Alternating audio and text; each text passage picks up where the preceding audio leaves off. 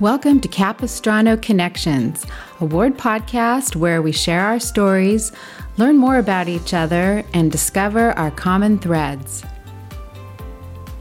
I had lots of boyfriends. I counted them once, but I don't want to tell you how many Oh, there were. Oh, come on, tell me. No, no, No, come on.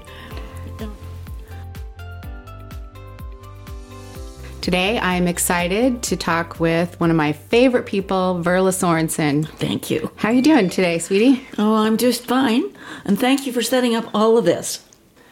I uh, have so many questions for you, but I wanted to start out talking about your childhood. Okay, could I say something first of all about? I want to say something to the all the LDS sisters that I've known all over the world while traveling with David. And I have to say that they're all superior to any of the other women that I've ever met. And uh, I want to encourage you because La- Latter day Saint women uh, have so much to contribute to the world as a whole. So back to childhood. You Okay. were born, you were a Sanpete County girl, right? That's Isn't that what I read in David's in biography? book. That's right. How, what's this a touch of greatness? Marry a Sanpete County girl because if you go through hard times, they will have already been through that. Let's, uh, tough- let's see, what is it? David's like father said, no matter how tough get things get, she's always seen worse. Sandy County. Is that true? Is that held true? That's not you? really true. Oh, I Oh, thought I had a great youth. Oh, awesome. What was life like for you as a child? As a child, well, I was number one, and I Mm-hmm. Of was how many? Of three. Okay. And my sister was born 18 months after I, and my brother four years after I. And then World War II came along, and it kind of interrupted families. My father was in the National Guard, and he was, uh, when I was in the second grade, he was called to go up. And what should I say? He went in as a, as a um, lieutenant, and he came out as a lieutenant colonel and he uh, served in the United States. We went to California, so in the, from the second grade to the fourth grade, um, fifth really, I was um, traveling around with my father, and then he went to Germany, no, Italy, and he became a bombardment squadron commander. Wow. But before he went, he brought home, uh, while we were still in in uh, California, uh, he brought home uh, gas masks. So I slept from the second to the fourth grade. I slept with a gas mask And- because we really thought On your face? on my, uh, near my face. Oh, okay. But just like nearby so you could put it It on. was uh, it was on the pillow. Whoa. Because we really feel, figured that the Japanese might keep coming. Did that give you nightmares? Not really. I was. It was kind of exciting. Okay. And we were living in Newport Beach, and I learned to swim, and we had a grand time. I was born in Manti, and grew up in Manti, in a little um, building right by the church. Awesome. So, is there a story behind your name? Are you like, named Yes, my- after anyone or? Well, my mother sang with her ukulele, and she taught me, of course, I've always played my ukulele, but she sang with Aunt Vera, and Vera's name was spelled V E R A. So they wanted to name me after her. Oh, so it's sweet. V E R L A. Anyway, but her last name is Sorensen too. So Vera Sorensen and Verla Sorensen. That was Wow. pretty close. Because you weren't a Sorensen when you When were first named, married. right? That's right.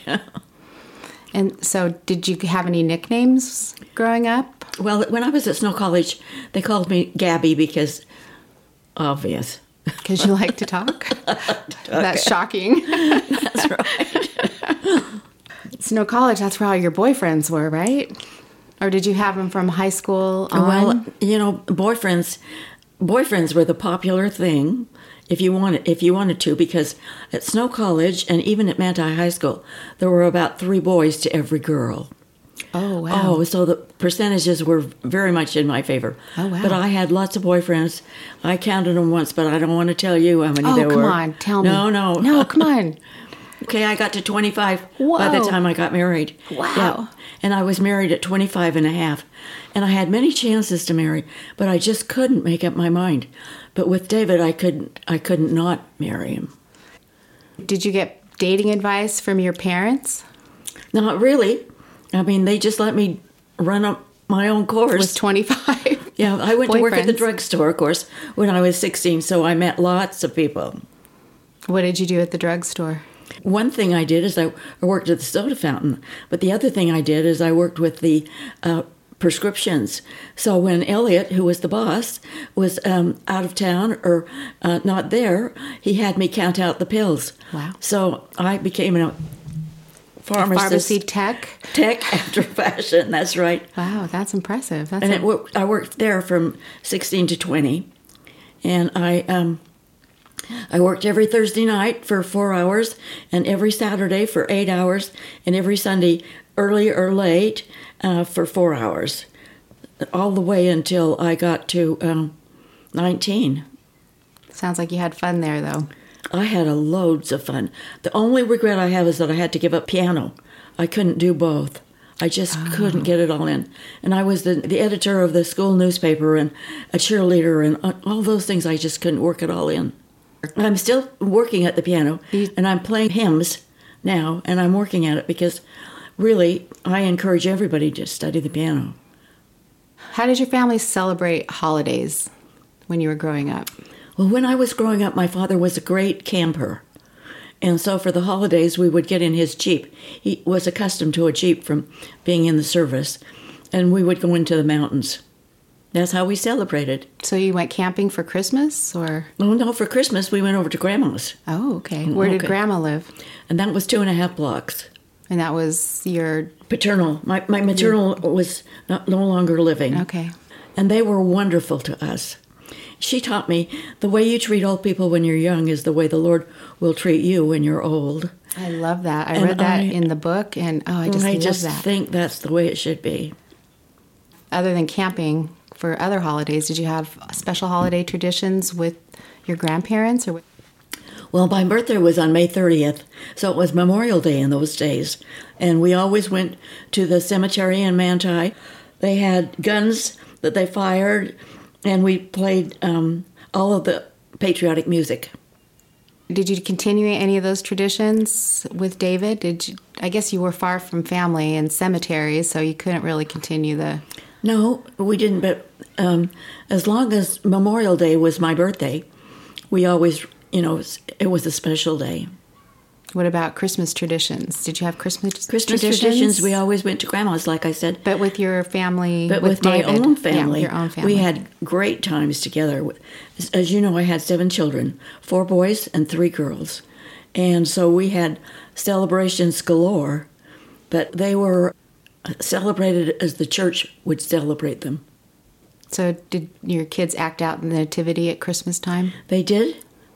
Did you make costumes for them? No, but Aunt Catherine had costumes, and we always put them on. And we did the, and even last year, this very last year. And remember, I'm 88 right now, Yeah, and so, we'll soon be 89. And um, we were still doing costumes and the and the pageant. That's a very fun tradition. It was a great tradition, and of course, we knew all the Christmas songs. Do you use your ukulele when you sing at Christmas time? I used my ukulele and I used the piano, but we loved we loved the ukulele, especially on camping trips. Yeah, it's a very transportable instrument. It was very transportable, and th- the Lord blessed me with a harmony. Harmony just came naturally to me, and so it was always fun for me to uh, sing a song. Joyce sang the lead, and I sang the part. Is that your older sister? Or That's my younger, younger sister. sister, because you're number one. I'm number one, and she's number two, but she was taller than I, and um, and a year behind me in school. So you went to uh, Snow College. Well, first of all, I went to uh, Manti Elementary. And then I was in Balboa Beach, California. Then I was in Seminole, Texas, when Daddy was still in the war. And then he was sent overseas. So then I came back to Manti, graduated from Manti High School. I graduated from, I was, I, I had, I graduated as the honor student for the seminary and for the high school. And then I went to Snow College and lived at home because my mom and dad letted me wanted me to stay at home, and I graduated from Snow College with uh, honors, and then I went to BYU for the last two years and graduated again with honors. Awesome. And I can remember that President, no President, uh, what's his name, McKay was there, And he said, It certainly is nice to see that some smart girls are pretty too. I'm sure he was talking about you hope so. specifically. Yeah. That's so sweet. And so you got a degree and became a teacher, right? I did. hmm I could do shorthand and all of that kind of stuff for the first two years. And then after that, I became a teacher and English. Awesome. So where did you teach and what ages did you I teach? I taught school in Hawaii the first year because I uh, I just applied to go and at, over a lark, and I was really surprised when they accepted me. And I taught at a school called Ka'ava on the windward side of Oahu, and then I came home and taught in the school in the um, Jordan School District. And in the summertime, I taught um, kindergarten, so that I was um, teaching quite a while until uh, I even taught after I was married a year. So how did you meet David or when did you meet David in this? I didn't meet David until I was just turning 25. And um, he came up and knocked on the door and introduced himself in Salt Lake City. I had never seen him before. And I just knew that there was something very special had just happened to me. I was quite serious. In fact, I'd been to San Francisco with a medical student. The medical student said, Medical students go to medical school, but the average go on missions. I didn't like that too well. I really thought David was more than average. Anyway, it worked out. Obviously. and Obviously. Wonderfully, right? Yeah, that's right. I'm- I would have it no other way. So who is your hero growing up? Uh, I had a lot of boyfriends that were heroes, Oh yeah. um, but I don't want to mention names because who knows where this might go. Right, yeah. It could go viral, right? That's right. Interview with Verla Sorensen. Yeah, we don't want to do that. What made some of these gentlemen your heroes? Well, I, I never dated anyone who wasn't a member of the church. Okay, they were all members and they were all well educated and fun. Fun. I had to have a good time. You still are kind I of like remember that. I kissed everybody on New Year's Day. on New Year's Eve, that's what it was. we had a grand time. Good for you. Yeah. So, did you give your kids dating advice? I did. What uh, did you tell I them? I told Sheila that she should make a list of all the boys she dated. So she made a list of a 100. And then she picked the one that she really, and she did the best. She married Scott Smith, and he was a surgeon. what other dating advice did you give your kids? You really want to know? Yeah. I told him, keep your pants zipped and your feet on the floor at all times. Too risky to be any other way. Very wise. Very wise. So, did you vacation a lot when you were as a family when you were married to David? We uh, we had a lot of fun vacationing, but he was. Um, I said his his head was a businessman, and his heart was a cowboy, and his soul was a disciple of Jesus Christ.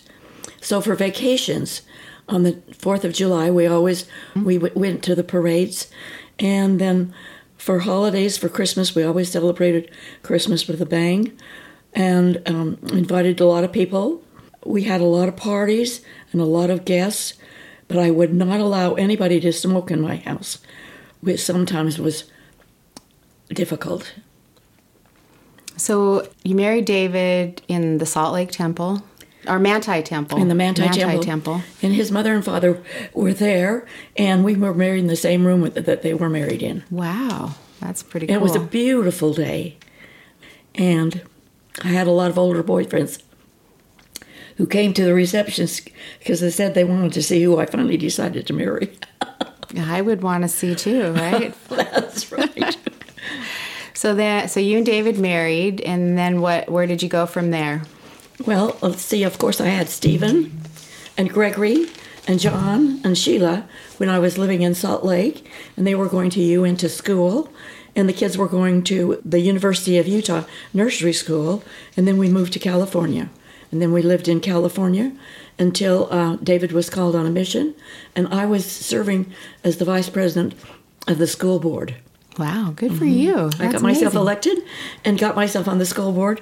And then when I when we went on our mission, I had to be released, and I went in to tell my principal that I was going to go, uh, you know, away. And I said I was going to serve a mission, and he said, "You're going to what?" and I said, "Well, I won't be here." So anyway, that Where out- was that? That was in South Pasadena. Oh, oh, I love Pasadena. We lived in South Pasadena until we went on our mission, and then we then I went on a mission, and then um, Where was your mission? the mission was in um, Canada, Halifax mission. Okay, and then we came home, and we were living in our home in California again for a little while, and then David was called to be uh, uh, on the seventy. He was called to be a general authority. So, So back to your mission. yeah, I want to know because I have a friend who served in your mission, and I want to know Liz Shropshire, right? right. She was Anyway, sweetheart. but I heard about the egg timer, and so I want you to tell me about the egg timer. Like, how did you decide to use an egg timer? Where did that come from? And Well, all of it. Yes. Well, the whole story was when we first got there, the mission president and his wife before me, they let people talk as long as they wanted to. And some people talked by the hour. Oh. And I could see that that was not working. So I said, you know, we I want to hear from everybody. I don't want just one or two or three to speak. So I got the egg timer out and um, timed all of the speakers. So everybody got a chance to speak. Wow, that's awesome. So That- that was your idea, the egg timer. Oh yeah, and I did it the whole time that I was there. I just decided, you know, that I wanted to hear from everyone. I thought it was only fair that they had donated their whole, you know, two years, of, a year and a half of their lives, and that they should have a chance to bear their testimony. Did you use the egg timer with your family then? Well, I still have one, but I don't. Now that I'm older, I don't use it as much. But I've always used it.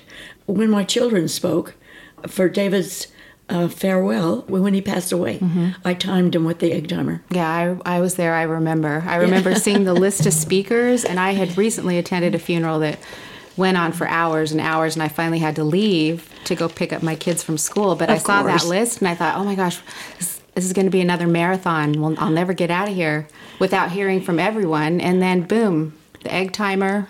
Yep, and they were out of there. Yeah, and it was Yeah. great, except Yeah. for one of your kids rebelled, right? One of your kids rebelled and said, "I'm, I'm not, I'm ignoring the egg timer, mom." Oh, that was Steve. That was Steve? Yeah, yeah. But I I, told he was. He said the first one, the oldest child should have privileges, but but still, we made it. Yeah, it was really nice. You Yeah. can if you're if you think about it, you can say what you need to say in That's a right. short time, right?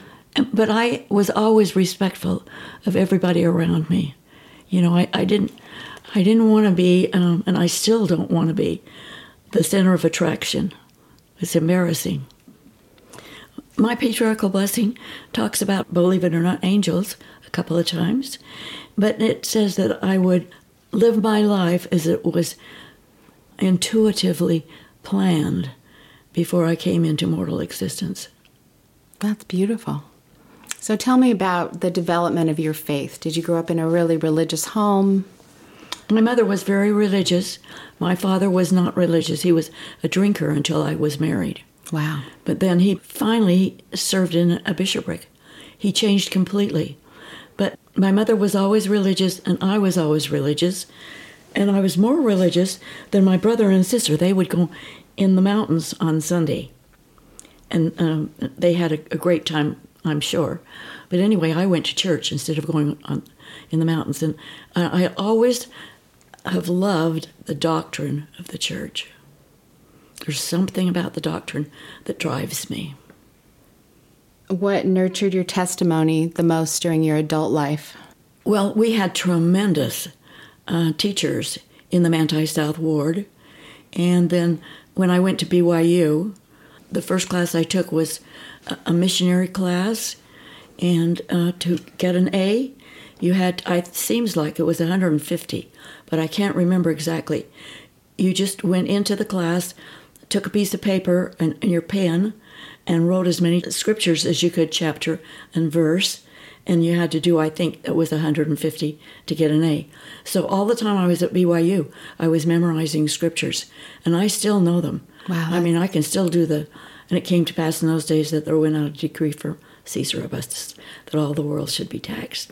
And Joseph also went up from Galilee out of the city of Nazareth. You see, I, the birth of Jesus Christ is still on my mind. And the other one was the resurrection. He is not here, for he is risen. Love that. Did you ever travel to to Israel? Yes. In your mm-hmm. travels with David? Three times. Once with David, once before I was married. I went with some some singles. Anyway, I love to travel. What experience in your life has caused you to trust in God the most? My testimony that Jesus is the Christ. I just know that Jesus is the Christ. And I had this burning feeling. It came over me, un- completely unasked for. And um, since then, I've had some of those same experiences. Um, I know that Joseph Smith is a prophet because of those same kinds of experience where it just flooded over me. And when I was a matron at the temple in San Diego, I uh, the Holy Ghost was just with me. How was that serving in the San Diego temple? We were just there three years, and it was a wonderful experience. I, I really did enjoy it a whole lot. That's a long drive. Oh, we lived in the Temple President Seminar, which was right there. Once upon a time, in a land not so far away, someone described Verla and said, There isn't a bushel basket big enough on this earth to cover her light. And I hope you got a glimpse of that in this interview that ended abruptly because somehow I lost a giant chunk of the interview. So, hopefully, in the near future, I will be able to re record and cover some of the material that was lost. In closing, I'd like to share one of my favorite poems by Chieko Okazaki. She said, We may not know what contributions our small thread makes to the great tapestry. We may not understand the pattern that our lives make as they intersect, connect, separate, and intersect again, but God does. Thanks for listening, and stay tuned for another episode of Capistrano Connections.